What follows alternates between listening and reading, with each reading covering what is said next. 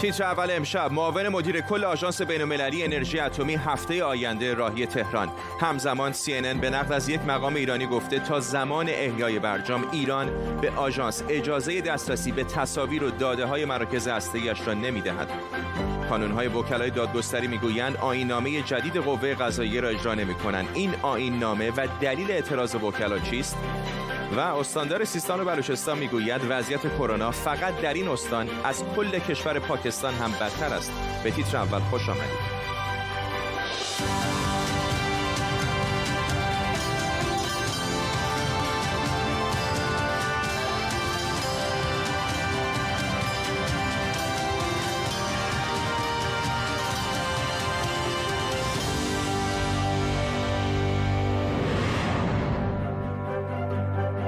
سلام به شما. نماینده ایران در آژانس بین‌المللی انرژی اتمی گفته هفته آینده معاون رافائل گروسی مدیر کل آژانس به ایران سفر می‌کنه. کاظم غریب آبادی اضافه کرده که این دیدار در چارچوب فعالیت‌های معمول پادمانی ساعتی پیش هم CNN به نقل از یک مقام بلندپایه ایران گزارش داده که جمهوری اسلامی تا زمان احیای توافق هسته‌ای اجازه دسترسی به تصاویر دوربین‌های مراکز هسته‌ای رو به آژانس بین‌المللی انرژی اتمی نمیده.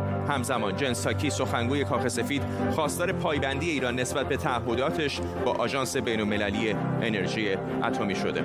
در طول برنامه به کمک تیمی از کارشناسان و خبرنگاران این خبر و خبرهای دیگر رو بررسی می‌کنیم. پیش از همه بریم سراغ همکارم مرداد مشایخی در واشنگتن دی سی. مرداد بیشتر به ما بگو در مورد گزارش سی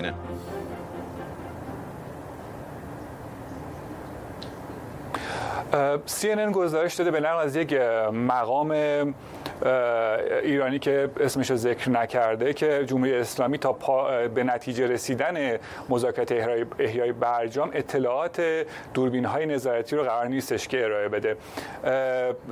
و این مقام گفته که البته اینو در نهایت خواهد داد این اطلاعات ولی بستگی داره به اینکه مذاکرات چطور پیش بره. CNN نوشته گزارش داده که این اینطور به نظر می‌رسه ایران می‌خواد از این به عنوان یک ابزار فشار استفاده بکنه.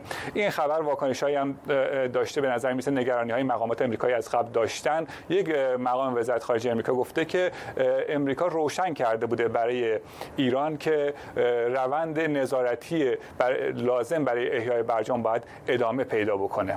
ممنونم از تو مرتاد مشایخی همکارم از دفتر ما در واشنگتن دی سی پایتخت آمریکا. مهمان دیگری داریم مهران براتی کارشناس روابط بین الملل از برلین آلمان. آقای براتی اینکه ایران در حال حاضر این دسترسی رو به آژانس نمیده چقدر می‌تونه خود مذاکرات رو پیچیده بکنه؟ از این منظر می‌پرسم که اگر فرض بکنید به یک توافقی برسند و بعد برند دوربین ها و این داده ها رو بررسی بکنن و ببینن که اختلاف نظرها و در واقع خلافهایی که ایران احتمالا انجام داده خیلی بیشتر و گسترده تر از اونی بوده که پیش بینی می شده خب امضای توافقنامه برجام در سال 2015 میلادی بدون تعهد عملی ایران به انجام پروتکل الحاقی اصلا ممکن نمی‌شد. خب بخشی از این پروتکل الحاقی همین دوربین های مدارباز برای آژانس هستند و بازرسی های سرزده آژانس به مراکز مورد نظرشون.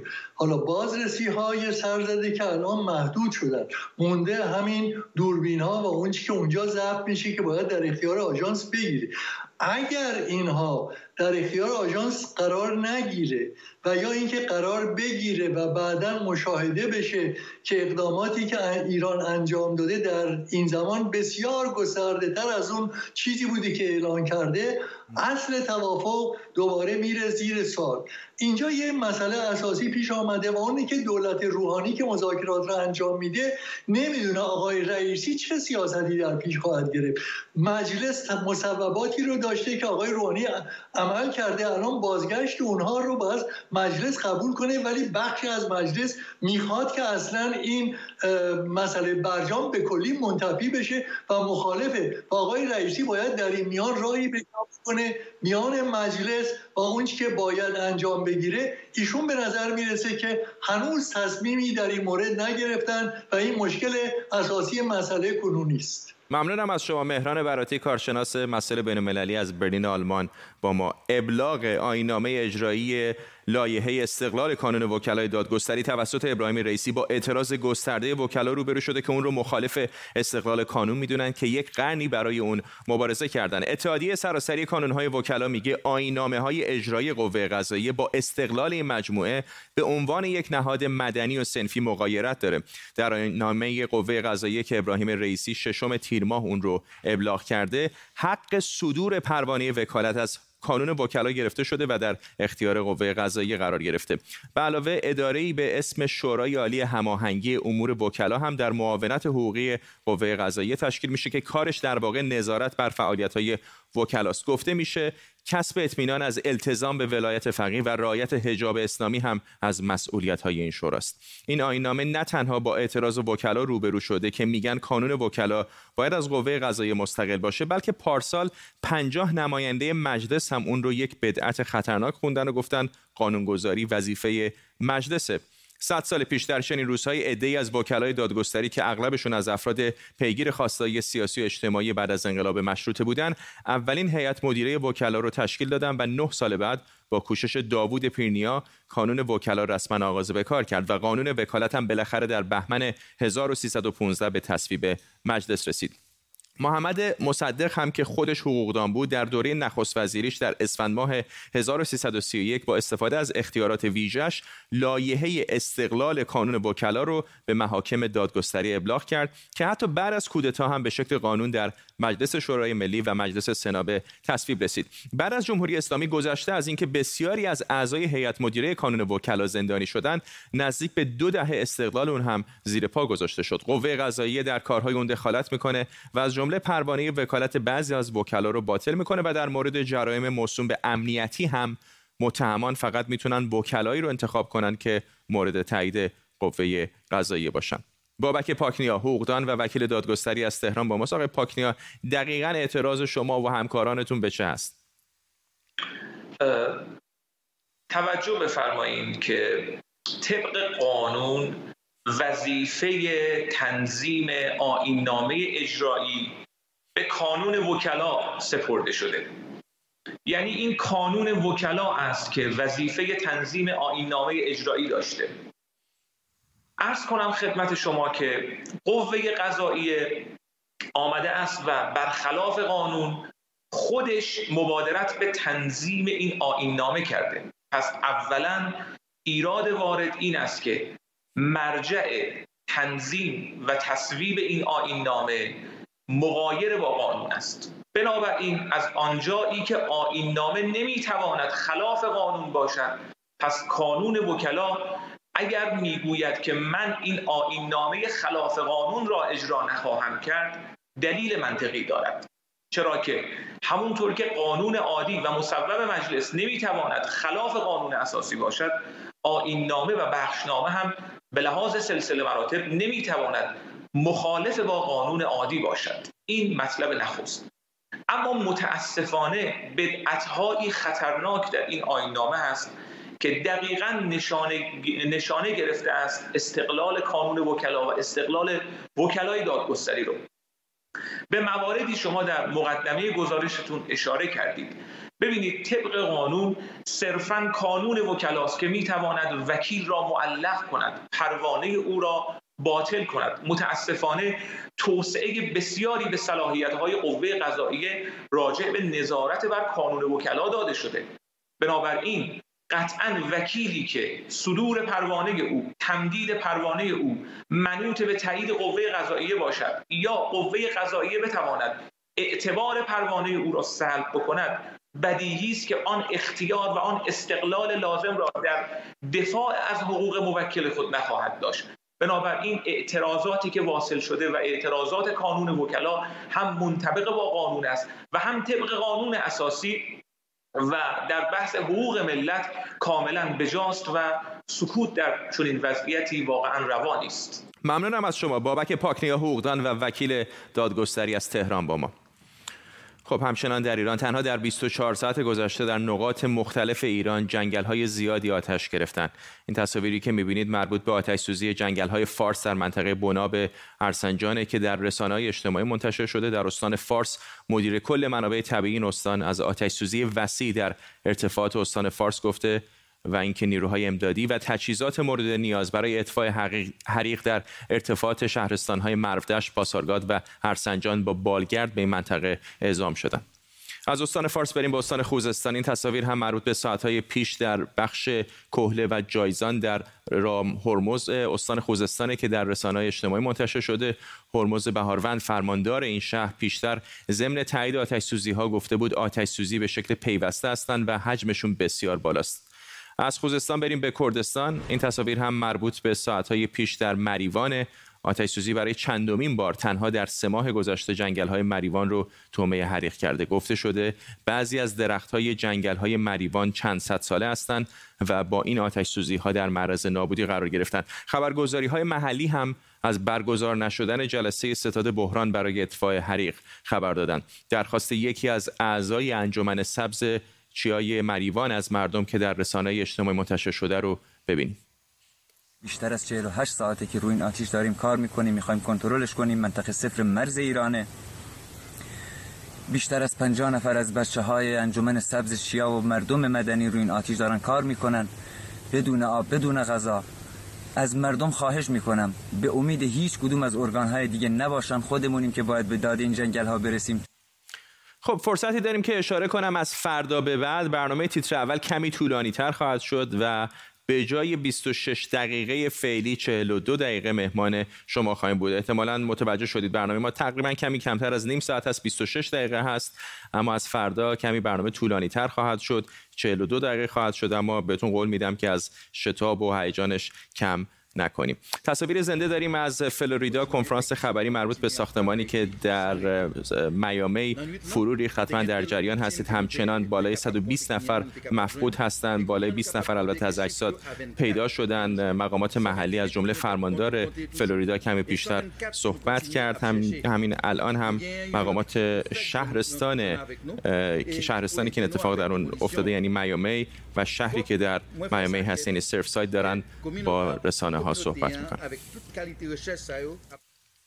خب بریم سراغ خبرهای کرونا و واکسیناسیون. سخنگوی ستاد مقابله با کرونا علیرضا رئیسی گفته که نوع دلتای ویروس کرونا به همه نقاط ایران سرایت کرده و نیمی از استانهای کشور رو درگیر کرده. تا این ساعت 92 شهر و شهرستان از جمله پایتخت در ایران قرمز شدند و وضعیت در استان سیستان و بلوچستان به شدت بحرانی گزارش شده. استاندار این استان احمد علی موهبتی میگه روزانه 19 نفر جانشون رو بر اثر این بیماری از دست میدن و آمار ابتلا و مرگ این استان با کل کشور پاکستان برابر شده.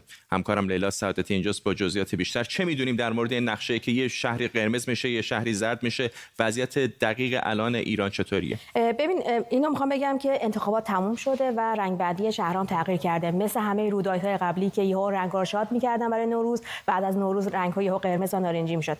الان همین وضعیته. چیزی که آقای رئیسی سخنگوی ستاد مقابله با کرونا میگه میگه که همه جا نفوذ کرده دلتا آیا چند روز اخیر اتفاق افتاده یا قبلا هم شوشتاش داده می‌شد. ببین ویروس در واقع نوع دلتا های کرونا از یک ماه پیش از شهرهای جنوبی شروع شده بود. هرمزگان سیستان بلوچستان خوزستان بوشهر درگیر این بودن و همش هشدار داده میشدش که بعد مراقب بودش که به مراکز یا به شمال شهر به شمال ایران یا به تهران نرسه. خب این اتفاق افتاده. حتی می‌گفتن که چرا مرزها با پاکستان بسته نمیشه چرا محدود نمیشه با افغانستان چرا روسیه پروازش لغو نشه. ما دیدیم که اتفاق نیفتاده. ببین الان می‌خوام بگم که درست درست هستش که بعضی از شهرها در ایران قرمز شده. الان وضعیت استانهای جنوبی وضع اصلا خوبی نداره. به ویژه هرمزگان و به ویژه سیستان و بلوچستان. سیستان و بلوچستان از یک طرف که چون اصلا امکانات در واقع بهداشتی و درمانی نداره بسیار تخت کم داره برای دو میلیون و 800 هزار نفر فقط 700 تا تخت بیمارستانی است. به من گفته شده که 650 تخت تا دیروز پر شده در تمام کل استان. 10 تا شهرش که اصلا بیمارستان نداره. در چابهار یا در سراوان که مثلا نزدیک نیم میلیون نفر جمعیت داره فقط یک دکتر بیمار عفونی وجود داره که مردم تو صف سر اون نتونسته بهشون برسه گفته برید خونه هاتون. حتی این ابتلایی که داره در واقع گفته میشه بعد از اون واکنش سریع هستش که وزارت بهداشت از چهارشنبه نیرو فرستاد و گفته شدش که 6000 تست PCR در استان داره الان انجام میشه تو سیستان بلوچستان. ولی آمارها بسیار بسیار بالاتر از این حرفاست حتی آمار مرگ هم بسیار بالاتر از این حرفاست الان موضوع این هستش که سیستان و بلوچستان هم انتخابات رو پشت سر گذاشته که ما می‌دونیم بیشترین مشارکت رو داشته هم کنکور رو برگزار کرده بدون رعایت رعایت پروتکل بهداشتی. مردم هم پول ندارن ماسک بخرن ممنونم از تولیلا سعادت اینجا در استودیو با ما. از ایران بریم به اروپا و در خبری دیگر البته همچنان مرتبط با کرونا و واکسیناسیون. آیا بهتره هر دو واکسن کرونا یه مدل باشن یا دوز اول و دوم با هم تفاوت داشته باشند کمیسیون واکسیناسیون آلمان با توجه به شیوع گونه جدید ویروس کرونا یعنی دلتا به افرادی که هنوز دوز دوم رو دریافت نکردن و دوز اول رو هم واکسن آسترازنیکا تزریق کردن توصیه کرده تا واکسن ناهمگن بزنن. اونا میگن که ایمنی واکسیناسیون ترکیبی دو برابر ایمنی با یک واکسن مشابه ماهان قفاری محقق همگیر شناسی و تکامل ویروس در دانشگاه آکسفورد از همین شهر با ماست. آقای قفاری مثل که در همش بهتره.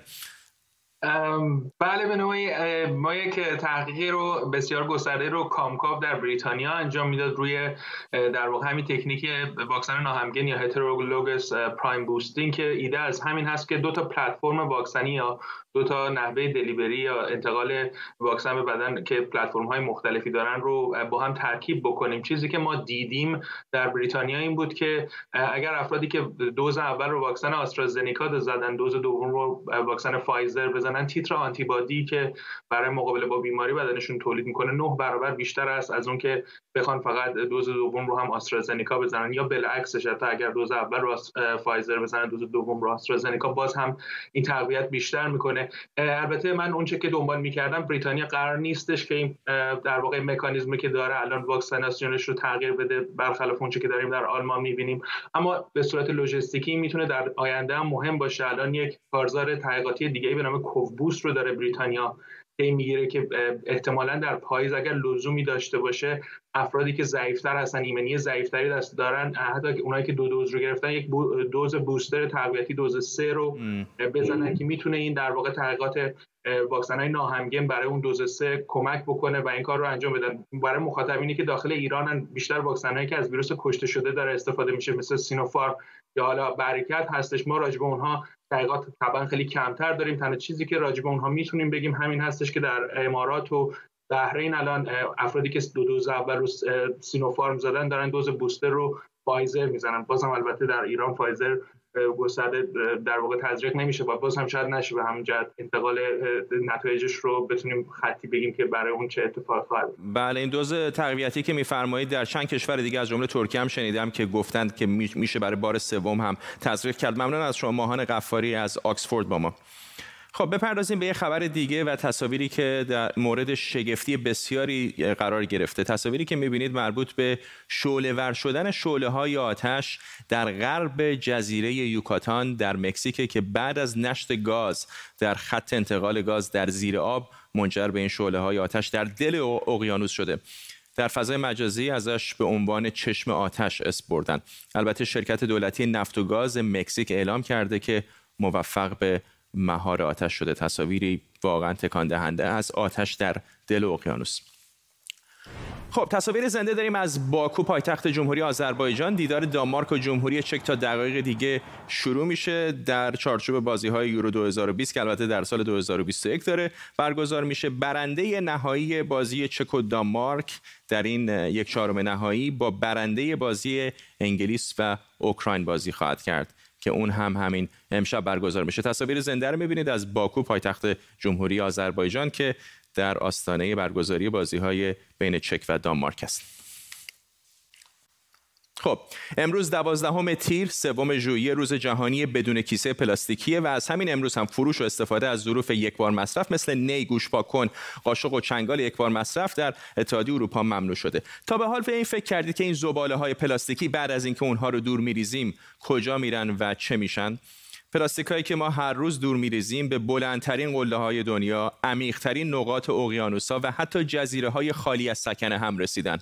زباله های پلاستیکی حالا تبدیل شدن به یکی از بزرگترین چالش های زیست محیطی امروزه ما بیش از 300 میلیون تن پلاستیک رو در سال تولید می‌کنیم. نیمی از اونها یک بار مصرفند و میلیون ها تن از این زباله ها نهایتا سر از اقیانوس ها در میارن.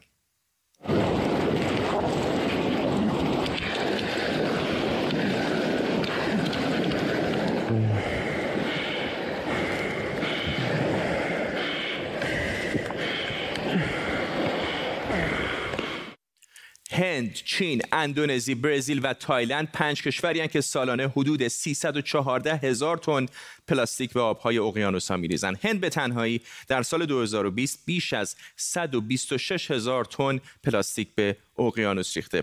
آمریکا سالانه 42 میلیون تن زباله پلاستیکی تولید می‌کنه یعنی دو برابر هند اما فقط حدود 2400 تن از این زباله ها رو به اقیانوس ها میریزه. آمریکا یه راه حل دیگه برای خلاص شدن از شر زباله ها پیدا کرده و اون صادرات سالانه هزاران تن زباله های پلاستیکی به کشورهای دیگه است. یا همینجا در بریتانیا هم پارسال حدود 700 تن زباله به آبهای اقیانوس ریخته شد و حدود 40 درصد از زباله های پلاستیکی یعنی حدود 210 هزار تن هم به ترکیه صادر شد. حالا ترکیه تبدیل شده به مرکز دفن زباله های پلاستیکی اروپا. اینا در واقع فقط بخش کوچکی از یک تصویر بزرگتر اما به هر حال نمیشه دست روی دست گذاشت و هیچ کاری نکرد. به همین خاطر در بریتانیا یک شرکت استارتاپ به نام الپسیس اومده و با کمک پهپادها شروع کرده به ترسیم نقشه زباله ها در نقاط مختلف دنیا. الپسیس از طریق یک نرم افزار می‌تونه 47 نوع مختلف پلاستیک رو با دقت 95 درصد تشخیص بده. این نرم افزار می‌تونه اندازه و حتی گاهی کالای اصلی و محل زباله شدنش رو هم مشخص کنه.